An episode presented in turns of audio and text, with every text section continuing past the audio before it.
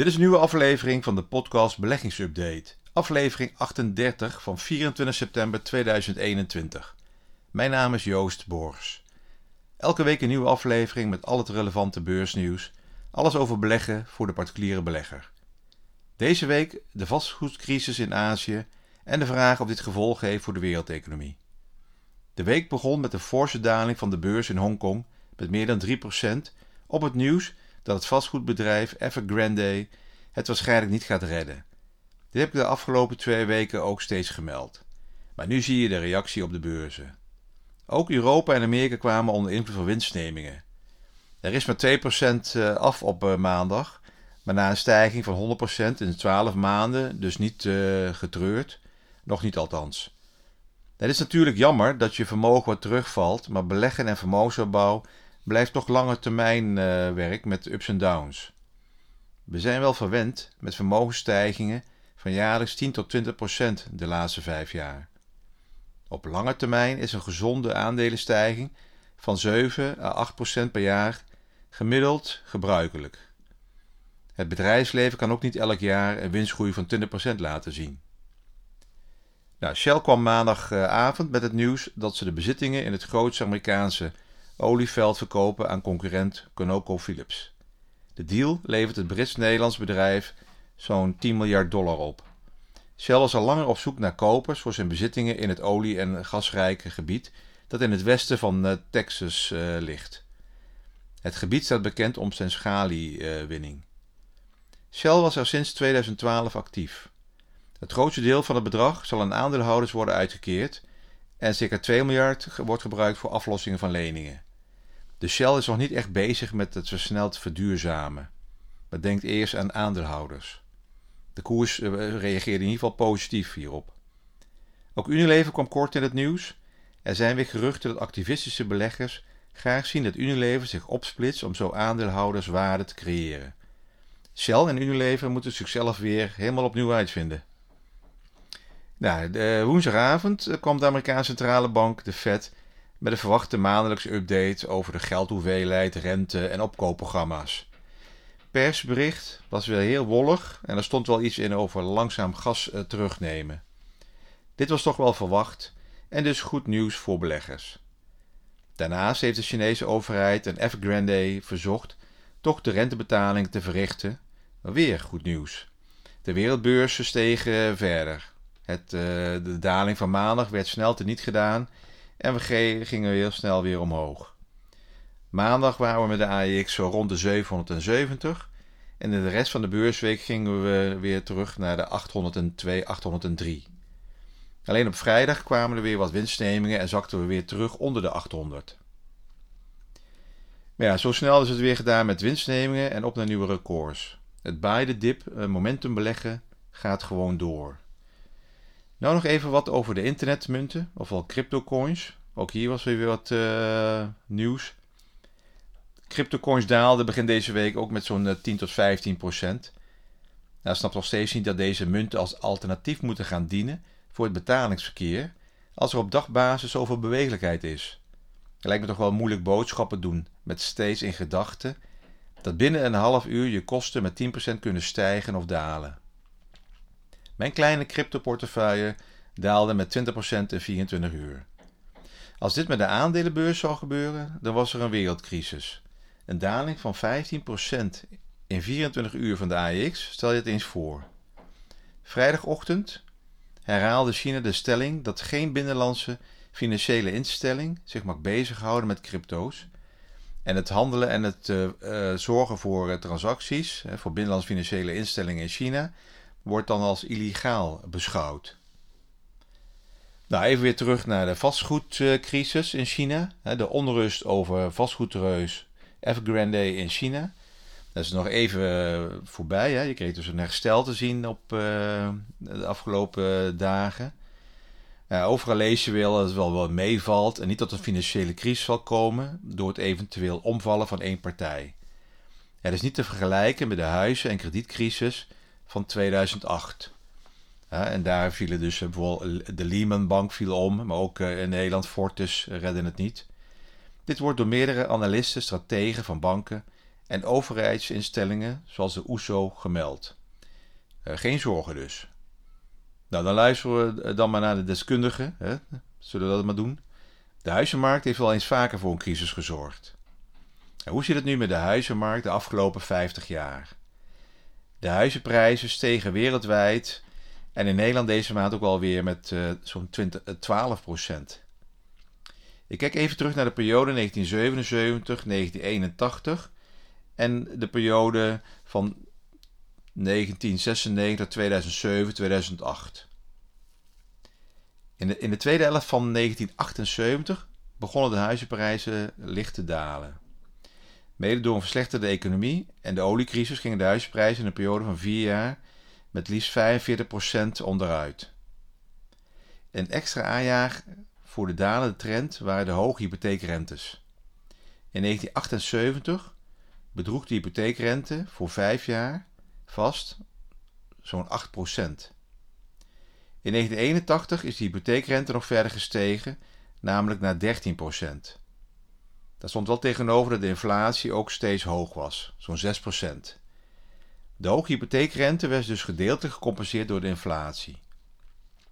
Door de crisis op de woningmarkt kwamen in Nederland in die tijd twee hypotheekbanken in problemen de Westland-Utrecht Hypotheekbank en de Fries-Gronings Hypotheekbank.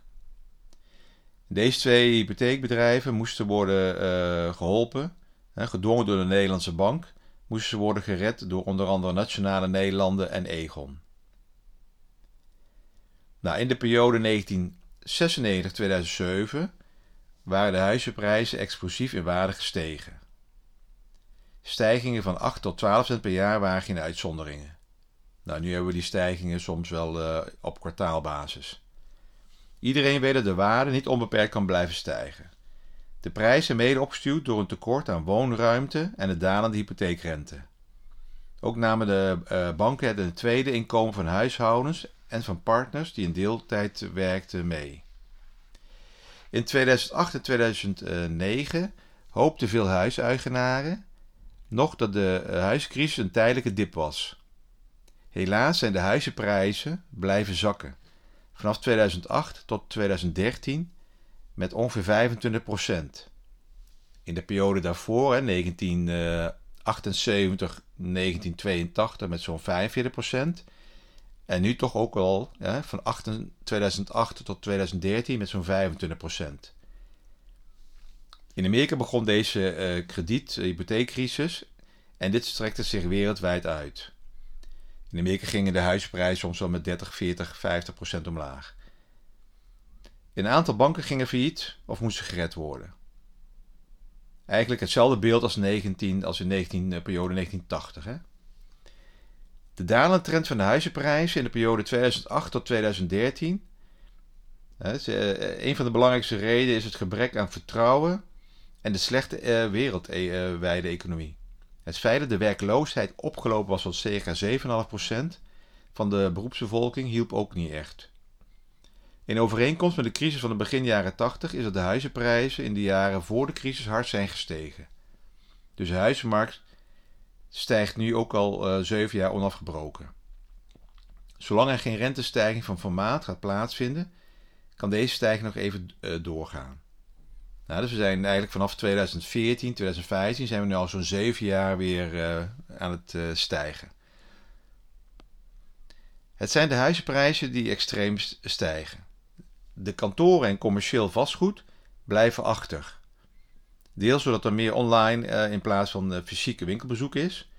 En door het vele thuiswerken, door de coronacrisis, is de vraag naar, naar kantoorruimte een stuk minder.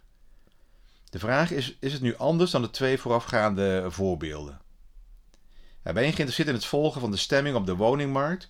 Dan kan je behalve het, uh, bij CBS naar de cijfers kijken of afwachten tot de Rabobank weer wat publiceert. Maar je kan ook uh, de volgende uh, beursgenoteerde bedrijven volgen of indextrekkers volgen. je kan een aantal beursgenoteerde bedrijven volgen, zoals Vonovia, en LEG Wonen in Duitsland.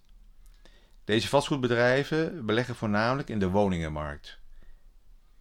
In Amerika heb je dan uh, bijvoorbeeld de iShares US Real Estate.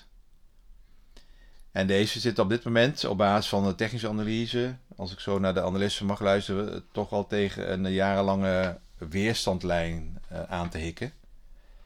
Nou, in Europa kan je de koers van uh, vastgoed volgen door te kijken naar een uh, index trekken. Dat is de iShares European Property ETF.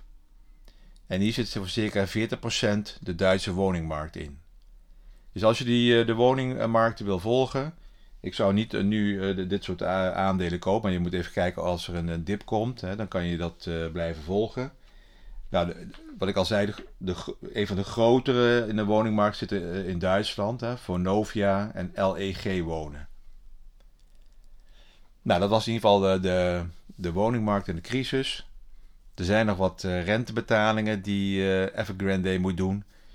Waar ze waarschijnlijk uh, dit weekend dan over gaan uh, nadenken. Dus misschien dat we volgende week weer wat uh, horen over de crisis in de woningmarkt in China. Nou, wat ook elke keer in het nieuws staat, is, zijn de stijgende energiekosten. vooral de gasprijs. Ja, waarom stijgt die gasprijs wereldwijd zo snel? Er zijn een paar oorzaken. vorig jaar bleef de gasprijs rond de 2 dollar per miljoen BTU. Uh, BTU is een munteenheid, een meeteenheid. Hè, dat is British Terminal Unit. Het is een hele oude meeteenheid. Um, het, het, wordt een beetje te complex, maar het gaat erom dat, uh, dat uh, gekeken hoeveel capaciteit een airco nodig heeft om een ruimte te verwarmen. In ieder geval, laten we het even gewoon op de prijs houden: 2 dollar per BTU, miljoen BTU. In elk geval is de prijs dus meer dan verdubbeld naar 5 dollar hè, voor natural gas. Er is geen directe schaarste, want er is meer gas dan aardolie. Het probleem is dan dat er weer een plotselinge vraagstijging is door eh, onder andere de warmte in Amerika. Hierdoor hebben de airco's eh, staan loeien in Amerika de afgelopen maanden. Nou, als je in Amerika bent geweest, dan weet je dat Amerikanen graag overal een airco aan hebben staan. En niet zozeer uh, bijvoorbeeld het prettig vinden om op een terras uh, te eten, als het lekker weer is, maar allemaal lekker binnen willen zitten met een airco. Nou, in ieder geval dus uh, de voorraden, de opgeslagen voorraden voor uh, de komende winter, die werden dus deels gebruikt om aan deze extra vraag, extra behoefte aan te kunnen voldoen. Daardoor is dus de voorraad geslonken en die moet worden aangevuld. En dat gaat gepaard met scherpe prijsstijgingen. En daarnaast is er onderhoud gaande aan belangrijke pijpleidingen, bijvoorbeeld vanuit Rusland naar Europa. Dus die gasvoorraden die slinken en moeten worden aangevuld. Gas wordt behalve in Nederland door vele landen gezien als oplossing voor het klimaatprobleem en uh, als vervanging voor uh, kolencentrales. Nou, wat moeten wij met al deze informatie? Nou, gasstijgingen en uh, energiestijgingen zorgen, zorgen in ieder geval voor inflatie. En inflatie is iets waar de centrale banken naar kijken. Maar het zorgt ook voor minder bestedingen, want je bent uh, gewoon meer geld kwijt aan je centrale verwarming of aan je airco. Hogere energieprijzen, dus minder te besteden door de Amerikaanse consument. De Amerikaanse economie draait voor een belangrijk gedeelte op het consumeren. Ja, dus, de Amerikanen uh, zijn heel erg sterk in het consumeren. Hè. Dus de kooplus van Amerikanen is ehm, heel, ja, een heel belangrijk onderdeel voor de economische groei. Oké, dank voor het luisteren. Dit was weer voor deze week. Alles volgens mijn persoonlijke visie, gebaseerd op openbare informatie en geen direct beleggingsadvies. Je kan me volgen via Instagram, hè, beleggingsupdate. Tot de volgende week.